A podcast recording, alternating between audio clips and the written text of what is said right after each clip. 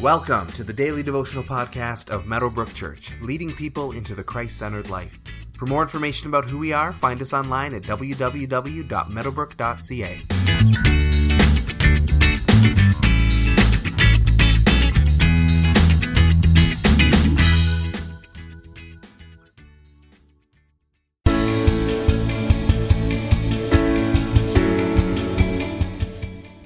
Now, this was John's testimony when the Jewish leaders in Jerusalem sent priests and Levites to ask him who he was. He did not fail to confess, but confessed freely, I am not the Messiah. They asked him, Then who are you? Are you Elijah? He said, I am not. Are you the prophet? He answered, No. Finally, they said, Who are you? Give us an answer to take back to those who sent us. What do you say about yourself? John replied in the words of Isaiah the prophet, I am the voice of one calling in the wilderness, make straight the way for the Lord. Now the Pharisees who had been sent questioned him, Why then do you baptize, if you are not the Messiah, nor Elijah, nor the prophet? I baptize with water, John replied, but among you stands one you do not know. He is the one who comes after me, the straps of whose sandals I am not worthy to untie. This all happened at Bethany on the other side of the Jordan, where John was baptizing. John chapter 1, verses 19 through 28.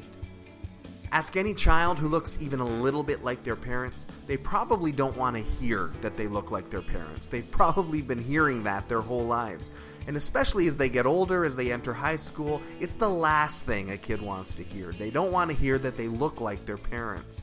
Of course, kids are the products of their parents, but they also want to be seen as more than that. They want to be seen as their own people, a unique and individual personality who has their own calling and their own unique identity in their lives. John the Baptist was in danger here of having his own identity mistaken.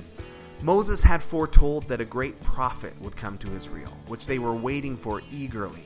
Later, the prophet Malachi had prophesied that Elijah, long since departed from this world, would come again before the Messiah did. When the leaders asked John the Baptist if he is the Messiah, or Elijah who would come before the Messiah, or the prophet they'd been waiting for since Moses, he answers no to all three questions. Jesus, of course, would be the Messiah that they were waiting for, and he would also fulfill the role of the prophet that Moses had spoken of. It's interesting here that John says that he's not the forerunning Elijah, because Jesus would later say in Matthew chapter 17 that John the Baptist was indeed Elijah that Malachi had predicted. Elijah had not literally returned, but John the Baptist was a prophet like Elijah who called God's people to repentance. John fulfilled the role by having an Elijah like ministry that prepared the people for the Messiah to come. So, why then does he deny that here? There's a few possible reasons, and all of them might be true to some extent. John may have meant that literally he was not Elijah, back from the dead. He was a separate person and should not be confused as being the same man. It's possible that John may not have understood the fullness of his prophetic role, and it was only Jesus who later who brought revelation to what was actually happening. Or it's possible that John did know exactly who he was, knew exactly what he was fulfilling, knew exactly that he was the symbol of the Elijah that was to come, but John simply didn't want to draw any attention to himself. A few verses earlier than today's reading, John had said, Jesus has surpassed me. In today's verses, he says, I'm not worthy to even touch his sandals. In verses that are to come in the coming days, John says that Jesus must become greater and John must become less. This man gave his entire life to exalting Jesus above himself. Other than perhaps Jesus' parents, John was the first one to officially recognize that Jesus was the Savior that everyone was waiting for. And as he saw that, he devoted his entire life to deflecting attention away from himself in order that Jesus would get all the attention.